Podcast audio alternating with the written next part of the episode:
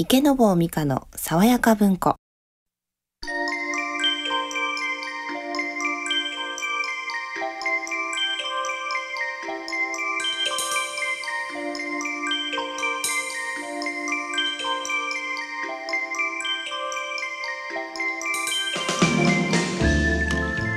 おはようございます。池坊美香です。今朝のお目覚めはいかがでしょうか？日曜の朝のひととき名作話題の図書をボランティアの皆さんの朗読でお送りする池坊美香の爽やか文庫。どうぞ今日もご一緒にお楽しみください。えー、今朝もマミーことセイラさんとご案内していきたいと思います、はい、えー、マミーことセイラさん、おはようございおます。はようございます今日は2月12日ということで、はい。えー、あさって2月14日の火曜日はバレンタインデーですね。はいそうですね。ね。あのまあちょっと去年東日本大震災があったので、うんはい。イベントごともね、まあ、あの通常よりもうん。こうちょっと規模もちっちゃくなったりとかしてますけれども、うん。それでもまだまだねあの百貨店の下のおはい。菓子売り場とかはもうすごい人ですけれどもね、すごいはい。なんかバレンタインデーの思い出とかマミーはある？バレンタインデーの思い出は、えーそういう高校生の時とかえに、えそうですね女の子同士でみんなで作ってきてえなんかティラミスとか、ええ。トリュフとか作るの？作るんですよみんな。大量にですけど、ええ。それをみんなでお弁当の時間に分け合ってえ食べてみたいな。え女子校？いや私は共学でしたけど。男の子にはあげたりしないの？は多分義理とかもあげたり私はあげてないんですけど全然、うん。あの OSK の時代にチはい。ョコレートもらったりとか、ああしました。なんかそうです。ね娘役さんから、ええ。その時なんか稽古中だったんですけど、うん。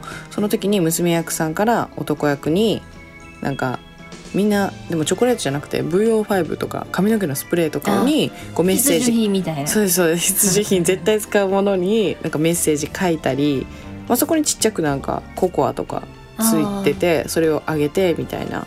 でホワイトデーにダンス男役が返すっていう感じのなんかシシステムがありましたね。でもあの、まあ、チョコレートもすごく嬉しいけれども、はいはい。なんか必ず自分が好きなものとか使うものっていうのもちょっと嬉しい嬉しいそっちの方が。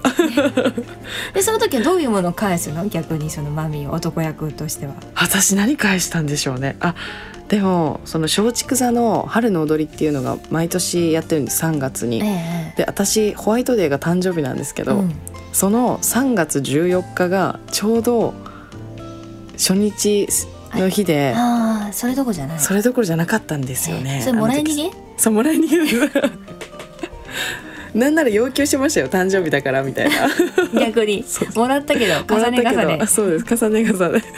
でもあの海外とかではね2月14日は、うんはい。あの男性から女性にっていう、ね。カードとかお花とかですもんね。それ素敵だよね。素敵ですね。なんか日本ももう一回それに戻しても欲しいよね。戻してほしいですね。ね、なんかそはいの女性からもらう時代ではなくてね、はいはい。本来のシステムに変えてそうですもらってね。ね。はい。なんか私ももう高校生の時とか女子校だったので、はいはい。あのバス停バ同じバスの人がいてね毎朝、はいはい。ですごいこういいなと思ってる人がいて、はい。でその人とちょその人がバンドをしてて。はい。でそのバンドにみんなで行くようになあっておー休み話したことはない人なんですか？話したことがなくてでもその人の友達がはい。小学校の先輩だったの。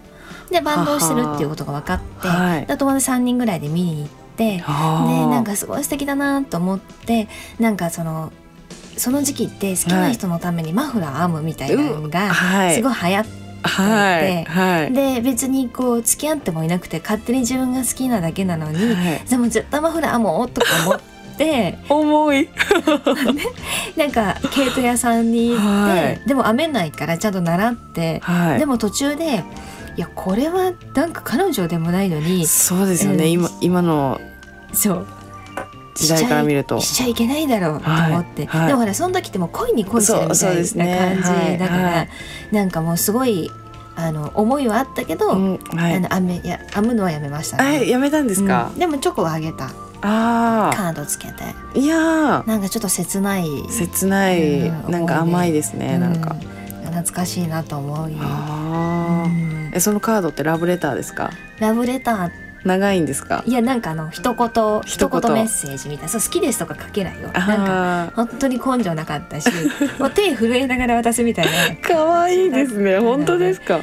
だって、まあ、知らない人だしね基本的には。まあ、ね。先輩は知ってるからまあ、ちゃんとどこの誰とかは分かるようになってるけれどもでも本当に手が震えて足が震えてお友達に背中を本当によく曲がなるような、はい。背中を押されていくみたいな感じで。めちゃくちゃ青春じゃないですか、うん本当になんかバスで出会うなんか青春でしょ？青春ですね。うん。ロマンチックですね。でも高校3年間中学から高校2年間ぐらいはずっとなんかその人になんか両思いになれない憧れみたいうなわ感じで、一途ですね。うんずっと憧れてましたね、素敵。うん、なんか懐かしいですね。うん。でももうね2月8日ぜひね、は女性がもらう日に 頑張ってほしいですよね。そうですね。はい。はい。えーというわけで、あのー今日もおはがきをご紹介したいと思います。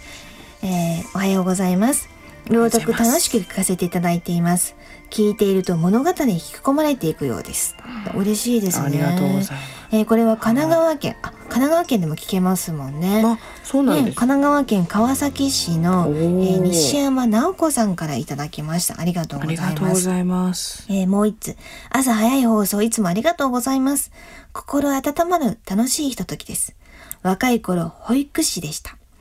52歳の現在、3歳、1歳の可愛い孫と絵本の読み聞かせタイムを楽しんでいます。は寝る前は5冊ね、と読み始めますが、終わると、もっともっと、その可愛い声に根負けして、あと1冊ね。はい。と、可愛い返事。お話を聞きながら、孫やすやすや、寝息が聞こえてきます。というおはがきをいただきました。これは加古、加古川郡、えー酒田、あ加古川のえー、英子さんですかね。はい、ありがとうござい。ますあともう一つ、えーやはりお孫さんの話なんですけれどもね、おはいえー神戸市北区の山田久代さんですね。えー5歳と7歳の孫たちは本大好きで、毎週図書館に行っては貸し出し上限ギリギリの本を持って帰っています。読みたい本は予約しているようです。この傾向、傾向をずっと続けてほしいもんです。なんかあの、やっぱり読み聞かせってね、すごいし、ちっちゃい時からご本が好きっていいですよね。すごいですね。秀才なんか将来が楽しみですね。ねえ。なんかだってギリギリまで本を持って帰っ。て。て。ねなんかもう私はちっちゃい時、もう母親が本読め本読めっていう人だったんですよ。はいで、はい姉はもう気がつくと本読んでるみたいな人で。へえなので、その姉が読み終わった本がいつも部屋の前にどんどん置かれてて、はいはいでも姉のペースではついていけずに、はいいつも部屋の前に山積みだったんですけどね、本が。でもちっちゃい時、ね、なんか、マミーは今でもあの本が好きだということで。そうです本大好きちっちゃい時からやっぱり好きでした？えちっちゃい。いやでも中学校ぐらいからですかね本格的に好きになったの、うんそれはなんかそのお母様の影響とか？いやハリー・ポッターですよかの有名な。はい。いや今すごい時代の差を感じた。そのちっちゃい時がハリー・ポッターみたいな感じ？そうです。小6の時に「ハリー・ポッター」が出て、えでそこから本が好きになってそれでなんかあの感想文を応募したらですえねえ入選してかえ。え、どらこにどこに応募するの？なんだっけコカ・コーラさんがええ。なんか、感想文みたいなとこで？そうですそうですそうです。ハリー・ポッターの感想文、オーケスケンバスみたいな。そうです。なんか「へえ。ブックマイフレンド」みたいなええ。変な題名で出してましたけど、へえ。なるほどね。そうです。そっからじゃあ、ハリー・ポッターもこういうね、本好きの人を生んでくれたので、すごくいい影響を与えたはい感謝してます「ハリー・ポッー。ター」ぜひはい。はいえー今日も30分間私たち2人がご一緒したいと思います。よろしくお願いいたします。この番組は読む人、聞く人の心をつなぐ一般社団法人日本朗読検定協会の提供でお送りします。